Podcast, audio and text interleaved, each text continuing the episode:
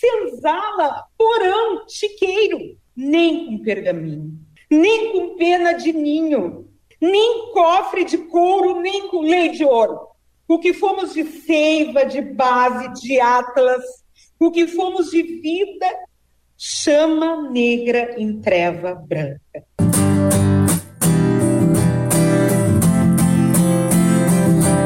Você sabe o que eu senti lá no porão? Saudade, tristeza, terror e solidão. Você sabe o que eu senti lá no porão? O ódio ao que chamam de civilização. Ao som de Serginho Moá, sejam todos bem-vindos ao Diálogo RS Podcast.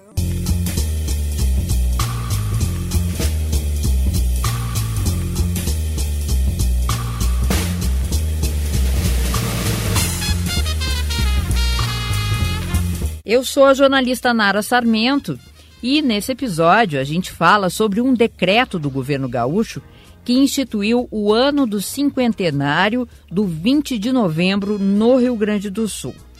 E eu digo a gente porque eu tenho a parceria da jornalista Tamires Mondin nesse episódio. Oi, Tamires, tudo Oi, bem? Nara, tudo bom? Muito bom estar aqui contigo hoje. Pois é, tu acompanhou de perto esse assunto, né? E o que, que significa o ano do cinquentenário do 20 de novembro no nosso estado?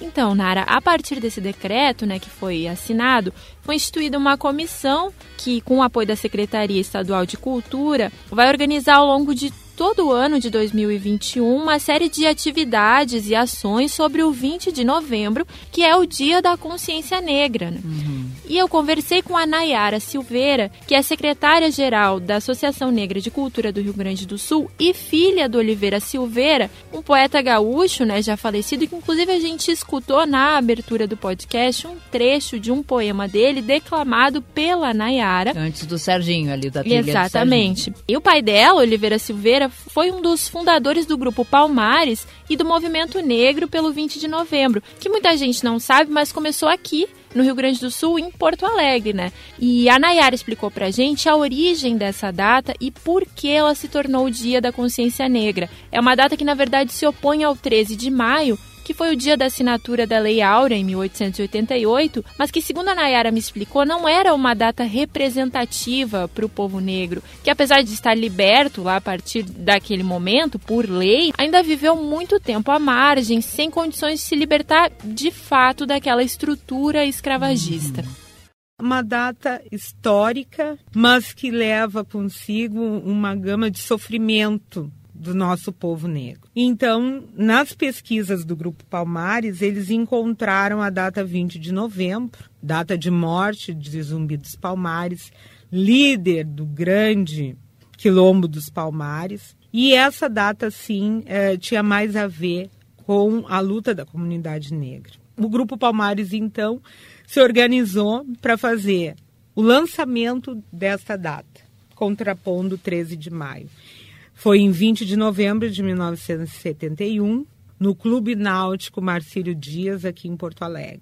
E essa data foi levada num grande congresso do movimento negro para todo o Brasil e o movimento negro então adotou a data como Dia Nacional da Consciência Negra. Qual é a importância desse apoio governamental para a causa, né? E também aproveitar para te perguntar que ações estão sendo planejadas para esse ano, o que, que vai ser rememorado, o que, que vai ocorrer ao longo de 2021 para lembrar essa data. Para que esse decreto fosse instituído, primeiro foi organizada uma comissão chamada Comissão 50 Anos da Consciência Negra, formada pela Associação Negra de Cultura, Frente Negra Gaúcha, o Grupo Maria Mulher, a Universidade Unipampa, a Secretaria de Cultura do Estado, a Coordenadoria dos Colegiados de Cultura Populares, Colegiado Setorial de Culturas Populares e Tradição e Folclore, o Comitê Pontos de Cultura e a Estância da Poesia. E esse decreto, então, foi elaborado por essa comissão, com apoio da nossa secretária de Cultura, Beatriz Araújo, e assinado pelo nosso governador. Esse decreto, ele vai dar visibilidade a todas as ações que ocorrerão nesse ano em homenagem ao nosso cinquentenário, né, do 20 de novembro. Acho que a gente não, não podia deixar de falar sobre o legado, né, desse poeta afro-gaúcho Oliveira Silveira, que foi precursor do movimento negro no Rio Grande do Sul. E tendo aqui a filha dele representando também esse movimento, queria que tu falasses um pouco pra gente sobre o legado do teu pai, sobre o significado disso tudo. Meu pai era um professor, um poeta, um historiador que teve como base na sua vivência a questão da cultura negra, a luta das causas negras no Brasil, o racismo. Ele foi incansável nas suas pesquisas como historiador, foi um dos fundadores do Grupo Palmares, Tição, Semba, Razão Negra e também ajudou a fundar a Associação Negra de Cultura. Meu pai foi incansável nas suas, nos seus objetivos, nas suas propostas, por uma sociedade mais justa nas questões do racismo, da comunidade negra, dos direitos iguais. Um grande pai, um grande amigo. Hoje, em 2021, a gente ainda muito, muito longe de alcançar o ideal em relação a todas as, as questões que envolvem o racismo. Como é que tu enxergas o nosso momento e a perspectiva para daqui para frente de uma consciência, enfim, inclusive que esses atos, esses eventos e esse destaque para essa data podem ajudar a construir. O que nos fortalece é a união é a união da, da comunidade em prol daquele que mais precisa, daquele que está sendo discriminado. Nós, enquanto grupos atuantes dentro dessas questões da causa negra, nós temos que ficar atentos a toda e qualquer forma de discriminação e racismo. Infelizmente, acontecendo aqui no Rio Grande do Sul, o ano passado, um ato horrível dentro daquele supermercado. E aí nós vemos que são 50 anos de consciência negra, mas temos muito ainda que avançar. Mas nós estamos aí, nós não vamos baixar a guarda. Eu acho que é através da divulgação de que existe sim um povo que está atento a todas essas causas, é, é que nós vamos vencendo, né? A Sátira Machado é professora e pesquisadora da Unipampa e faz parte da comissão instituída pelo decreto que vai organizar as atividades desse ano do cinquentenário do 20 de novembro. Tamires, tu conversou com ela, né? A Sátira escreveu, inclusive, a biografia de Oliveira Silveira, o pai da Nayara, que nós ouvimos antes, né? E ela falou pra gente sobre a necessidade de expansão do conhecimento que se tem sobre a cultura afro e como o decreto e a comissão, essa da qual ela faz parte, podem ajudar nisso é importante a gente poder resgatar a verdadeira história da diáspora africana. A gente acaba, no ambiente escolar, por todo um, um racismo que está a serviço da desigualdade, muitas histórias que não condizem com a realidade da, dessa diáspora africana não é desses reinos, da resistência afro a todas as, as opressões mundiais. O próprio movimento negritude francês, onde Oliveira Silveira se inspira para resgatar a sua consciência negra também, não é? E aí um leque de resistência pelo mundo todo, poder imaginar que é claro que a África tem uma contribuição importantíssima para o desenvolvimento mundial e que a visão que nós temos daquele continente múltiplo não pode se restringir somente à história de um sistema escravista econômico que sustentou a humanidade por muito tempo. Então esse resgate, ele é muito importante. Então você imagina que nós, claro que não conseguimos aqui em poucos minutos resgatar 500 anos de história somente no Brasil. Então, esses nossos materiais, eles são importantes para que a gente possa rever. E aí, para poder entender a dimensão dessa primeira celebração do 20 de novembro em Porto Alegre, a gente pode ver justamente a criação da Fundação Cultural Palmares, no âmbito do governo, na década de 80, 90 já acontecendo essas reflexões depois, principalmente de movimentos sociais negros fazerem marchas até Brasília. Então estamos resgatando também essas histórias de como a consciência negra que se torna ampliada no Brasil e não somente para as populações negras, uma consciência brasileira de que o Brasil ele é negro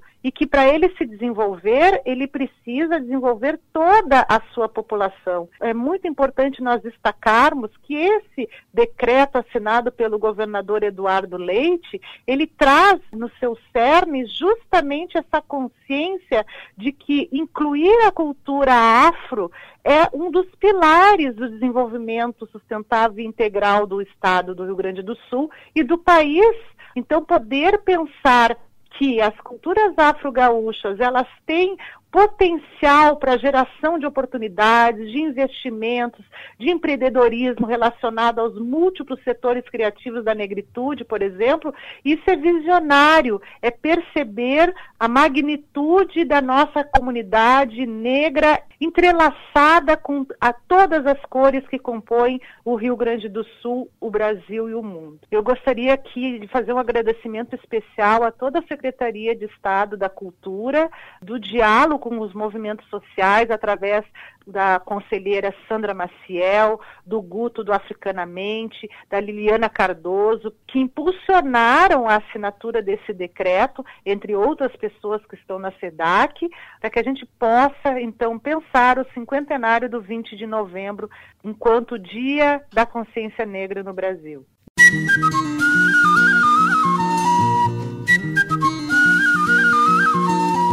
Na sequência, a gente tem a secretária da Cultura Beatriz Araújo, entrevistada pela colega Tamires Mondim, e a fala do governador Eduardo Leite. E depois, para fechar, Nara, a gente vai ouvir o Serginho Moá cantando uma música que ele apresentou especialmente para marcar o momento da assinatura do decreto. É importante salientar que não é o primeiro decreto, né? nós temos uh, este ano alusivo a datas relevantes. Né? Anteriormente, o governador já assinou o decreto dos 200 anos de Anitta, da Anitta Garibaldi, que foi exatamente para chamar a atenção da importância do papel da mulher na sociedade e agora com este decreto que reconhece o 20 de novembro, por esse movimento ter começado aqui no Rio Grande do Sul, nós entendemos que deveríamos fazer parte dessas iniciativas, né, compondo então essa comissão. Essa comissão passa a, a, existir a partir do decreto, uma comissão formada por várias entidades muito representativas na, na luta uh, contra o racismo, na luta contra as injustiças, vários tipos, várias formas de, de mordaças raciais e sociais, enfim. Nós passamos a compor essa comissão que vai promover inúmeras iniciativas visando exatamente chamar a atenção da sociedade para a importância do respeito e, e, da boa convivência entre as pessoas. Ainda hoje, 50 anos depois, nós precisamos trabalhar contra o racismo, contra as injustiças que ocorrem. Né? Então, nada mais justo do que um governo atento fazer então esse movimento na direção dessa parceria com as organizações, com a sociedade civil, para fazer esse trabalho de conscientização e para ir cada vez mais diminuindo essa situação que é uma situação tão grave, eh, tão dramática, que é uh, o racismo, que são as injustiças e a falta de oportunidades para pessoas por conta do seu gênero, da sua raça, eh, enfim. Ainda temos desafios nessa sociedade do presente, mas temos a cada nova geração uma evolução. E se tem esta evolução, é porque tem pessoas que lutam para a formação dessa melhor consciência de igualdade. Gente como Oliveira Silveira, que através da sua obra, da sua liderança, do seu ativismo, enfrentaram resistências, enfrentaram e buscaram quebrar paradigmas para que houvesse esse despertar para essa consciência. Então, muito obrigado por a todos aqueles que formam essa comissão por se disporem a esta causa. Contem com o governo do Estado, contem com a nossa posição ao lado de vocês para que a gente possa arrastar a sociedade na direção correta. Governar não é só gerenciar recursos, fazer reformas, aprovar leis ou fazer obras ou qualquer coisa. Eu sempre digo que governar é também ajudar a liderar na direção correta do pensamento crítico da sociedade e, portanto, ter essa oportunidade através da nossa Secretaria de Cultura para valorizar algo que deve ser valorizado, como é toda a influência negra no nosso estado do Rio Grande do Sul, que deve ser de grande orgulho. Eu tenho orgulho de ser de uma cidade que tem uma presença negra muito expressiva, como é Pelotas. Tenho orgulho do que nós pudemos fazer lá na prefeitura. A Bia esteve ao meu lado durante o período como secretária também, na valorização da nossa cultura negra. E tenho orgulho de poder hoje, como governador do estado, poder estar aqui junto com vocês para a celebração dos 50 anos e para transformarmos esses 50 anos em oportunidade de colocar ainda mais em evidência a contribuição negra ao nosso Rio Grande do Sul. Eu sou Serginho Moá e estou aqui para cantar uma música de nome O Maior Sequestro da História e quero dedicar aos 80 anos de Oliveira Silveira e aos 50 anos do 20 de novembro.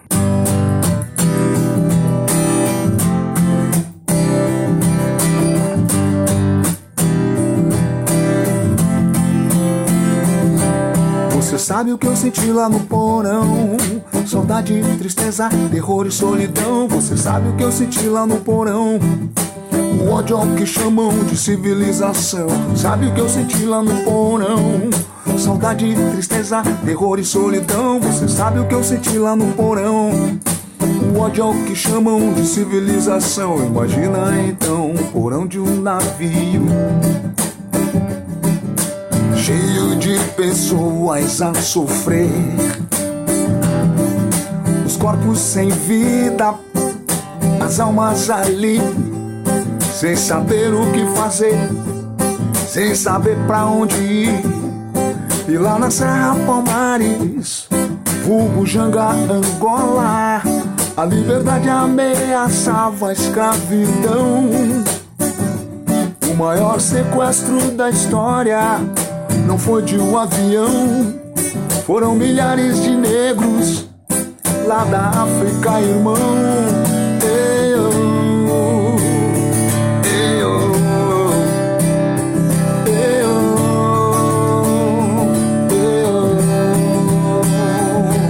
Você Sabe o que eu senti lá no porão?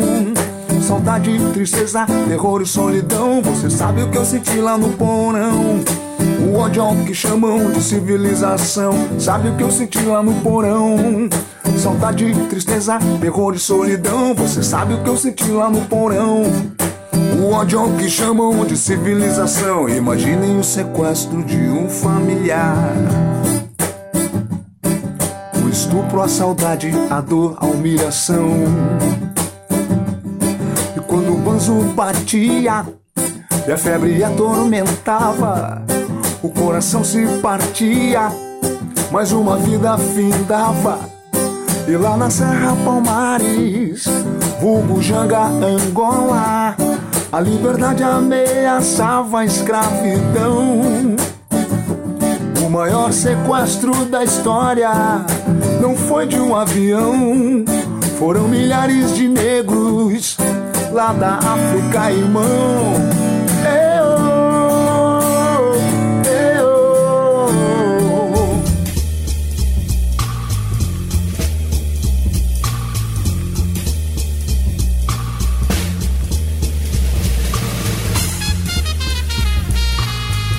A gente fica por aqui, mas eu quero te convidar para conferir outros episódios do Diálogo RS Podcast, em que a gente fala dos mais variados temas que unem o governo e a sociedade gaúcha. Os conteúdos estão disponíveis no canal do YouTube do Governo do Estado e nas plataformas da Rádio Web e Spotify. Grande abraço e até o próximo episódio.